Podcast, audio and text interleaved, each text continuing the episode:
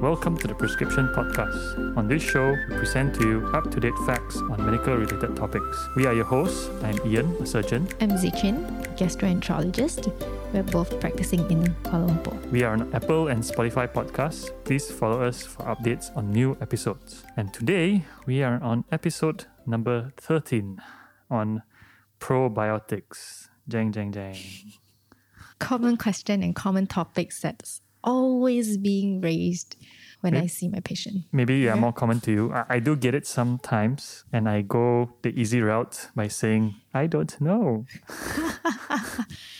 Well, I think it's very, very common now because of the abundance of products that's available out there. right? Yeah. And, and the claimed health benefit.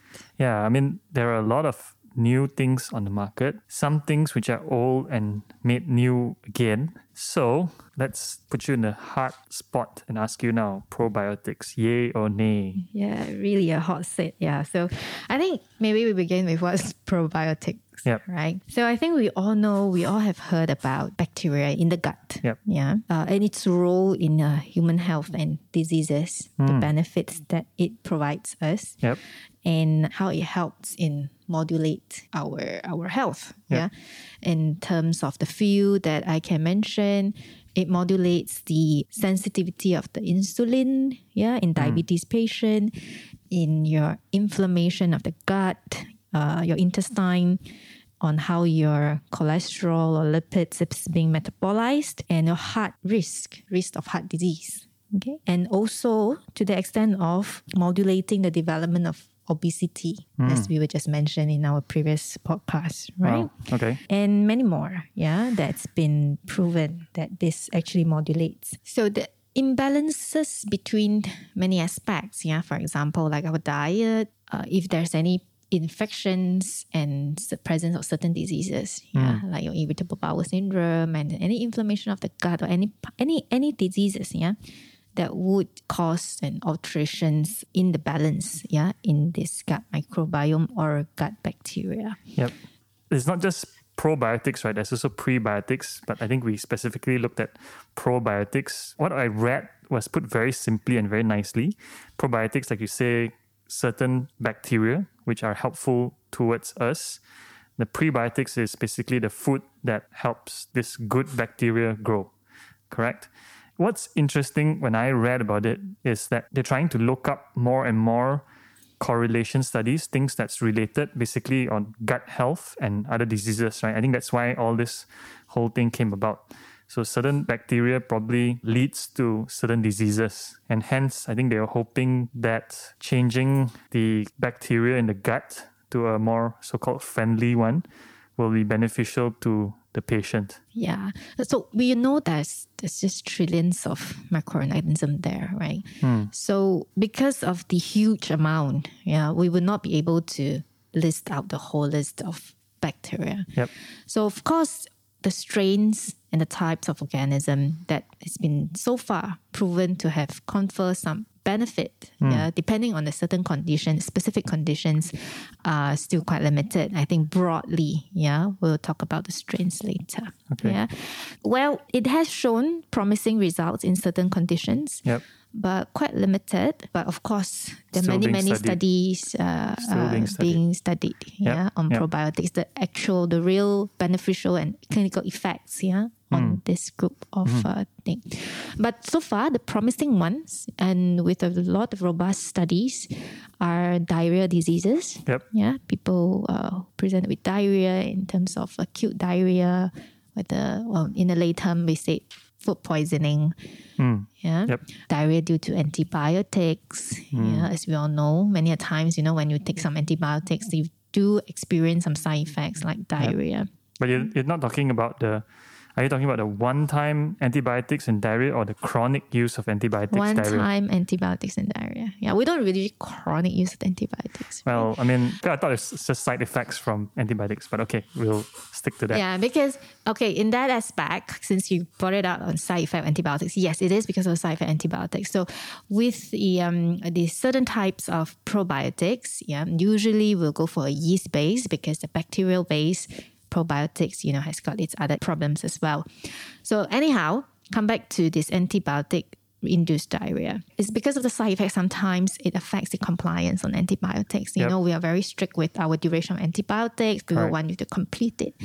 So this is sort of to reduce the Effects. the effects, uh, the development of diarrhea. So therefore, it, the compliance is better. Ah. And the yeast-based probiotics, yeah, does not shown to affect the efficacy of the antibiotics at the same time as compared to the bacterial-based. So let me make clear for everyone out there, we're saying not to skip your antibiotics. We're telling you you still should take your antibiotics, right? But the probiotics help ease some of the symptoms. Just in case you guys think like, oh no, antibiotics are bad, I'm not going to take it. Uh, no, don't do that. I think if your doctor has prescribed it for a very good reason, you should take it. But to reduce the effects, we, we can try probiotics. There are some natural occurring ones, right? Which you can take some of them. It doesn't hurt.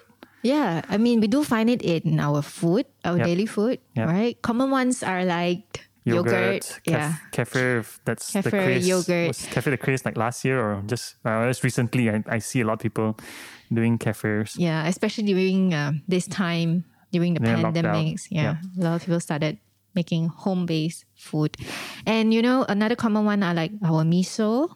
Ah, yes. A lot of this pickled food, but they said it does not. It must not be homogenized. Can't be treated, now basically, right?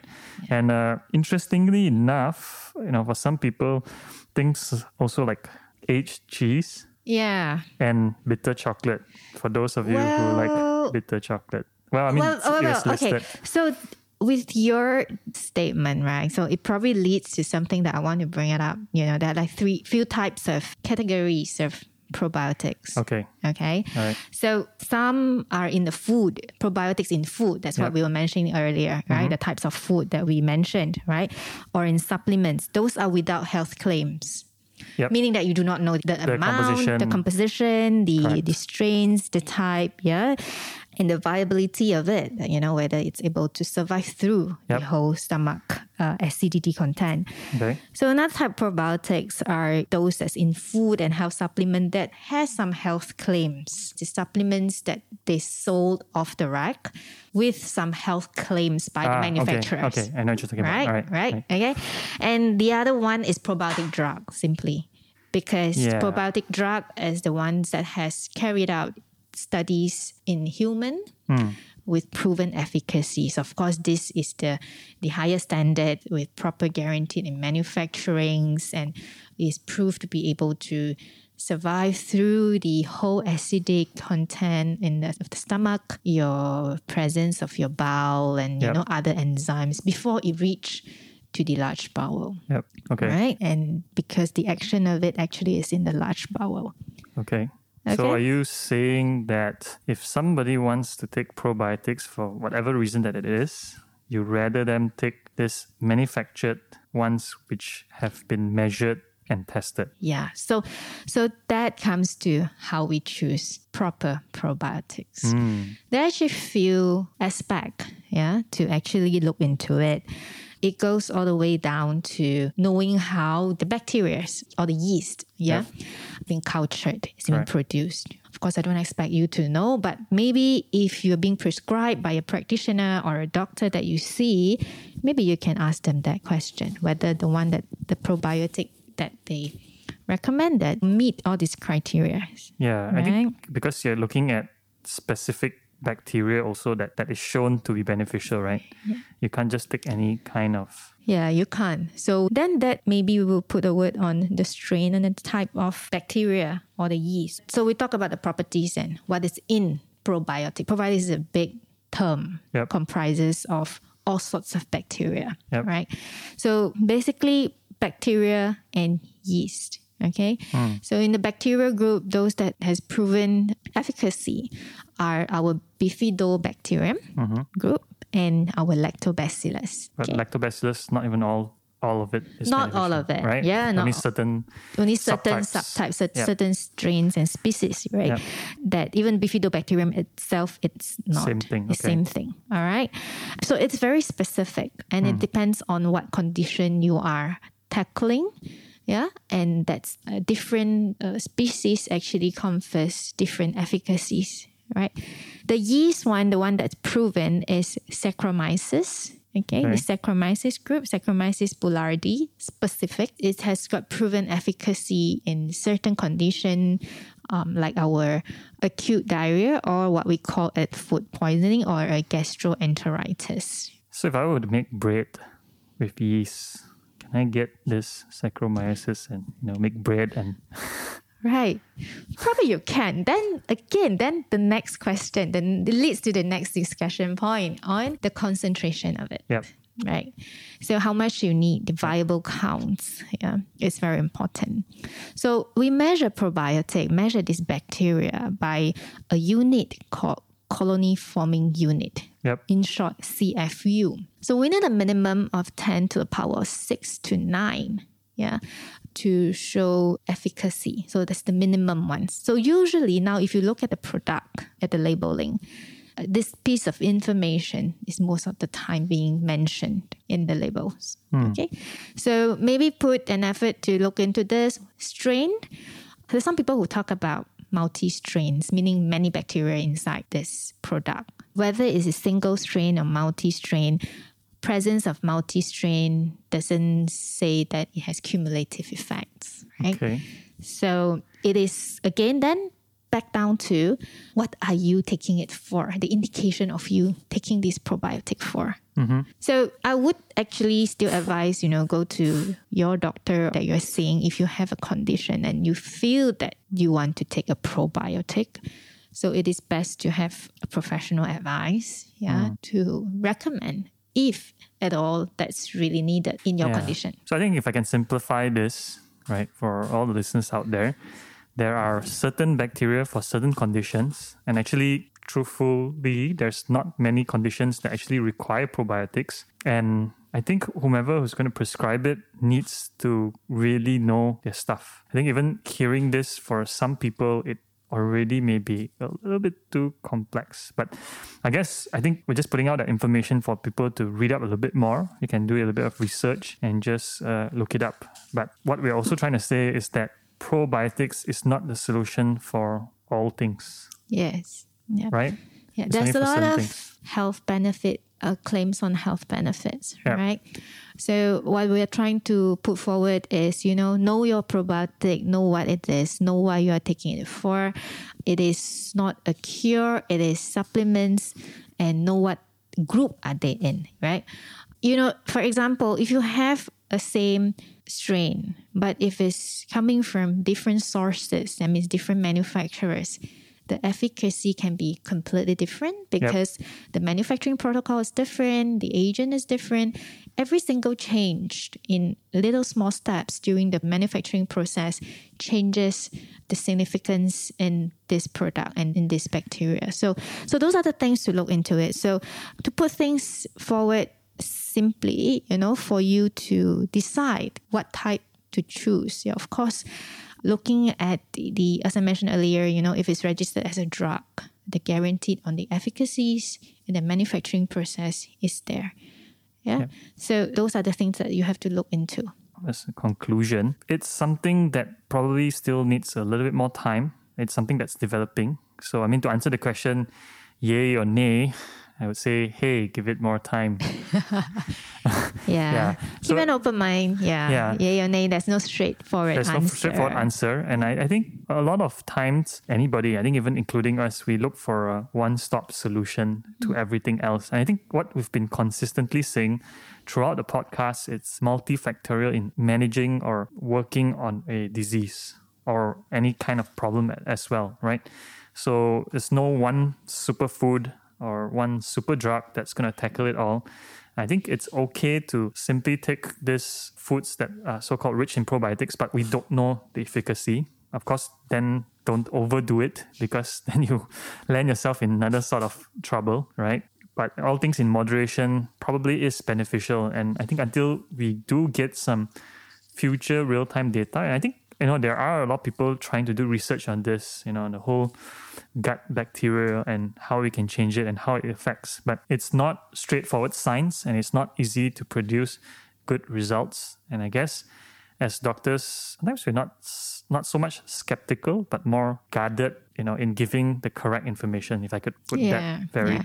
Yeah. naturally. Yeah. Yeah. Because just too complex and too many confounding factors. Yeah. Even your Yeah. environment, your age changes each and everyone's um, existing bacteria, mycobacterial component in the body, right? Yeah.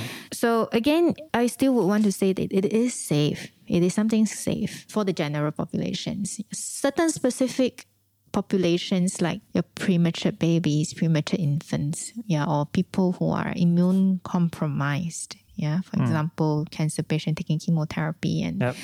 Or um, uh, who are taking any medication that suppresses your immune system, you know, you maybe want to be a little bit more careful in taking in bacteria like this because they are live bacteria, right? For a moment there, I thought you were gonna say you should take it, but okay. You no, no, no. The other way around, right? The other way around. That Yeah. group of people, you you need to really weigh the risks uh, over benefit. Yeah. in this group. Well, common side effects. Everything comes with some some side effects. Yeah, Some risk of side some effects. Some risk. Yeah. the common ones are abdominal cramps. Mm. Yeah, and probably some nauseas. It depends. Yeah, and and some may get some taste disturbances. So if you experience all those changes, all those side effects, then the best advice is to just stop it. Yeah. Okay. Yeah, fair enough. Good job to your patients. I mean, they at least asked you, right? Yeah, they do. And they okay. So uh, they always will say, which one do you recommend? Okay. Should See, I see, yay or nay, continue? Yeah. Yeah. I always leave it open Yep. to the people who ask me. Mm. Right. If you think that you experience some positive effect on your body, you probably want to continue taking it. Yeah. But again, I would want to stress that these are not for long term. Yeah. Oh, okay. Yeah. Probably a month or two months. Yeah. Uh, you will be able to see the efficacy at the max. It stretched up to six months. Yeah. But I would say, in general, many of my personal experience with the patient who come, they would experience some differences by two months. But of course, these are different from what we said. Those with are registered as drug, yeah. Hmm. Those sometimes just see effects in one week. Uh-huh. Yeah? So it's very specific. Those who come with some food poisoning, acute gastroenteritis, you want to give it to them in a short duration, one week, two weeks, and they're better, you stop it. Hmm. Right? Those are not for long term. Okay. Interesting. I think I have learned a bit more uh, other than what I've read. and uh, yeah, okay. I think just to put it in, if I could, in a sentence, uh, there is some form of efficacy, but definitely, definitely do consult someone who knows this in and out. I guess in this case, Dr. Wong would probably be very happy to answer all the questions on probiotics. Uh, I think that's all we have for this round. I think we'll end right here. Thank you much for tuning in. Thank you. Any questions, please do email us at prescriptionpod, P R E S C R I P T I O N P O D at gmail.com. With that, thank you for listening in. We see you again. All right, thanks. Bye. Bye bye.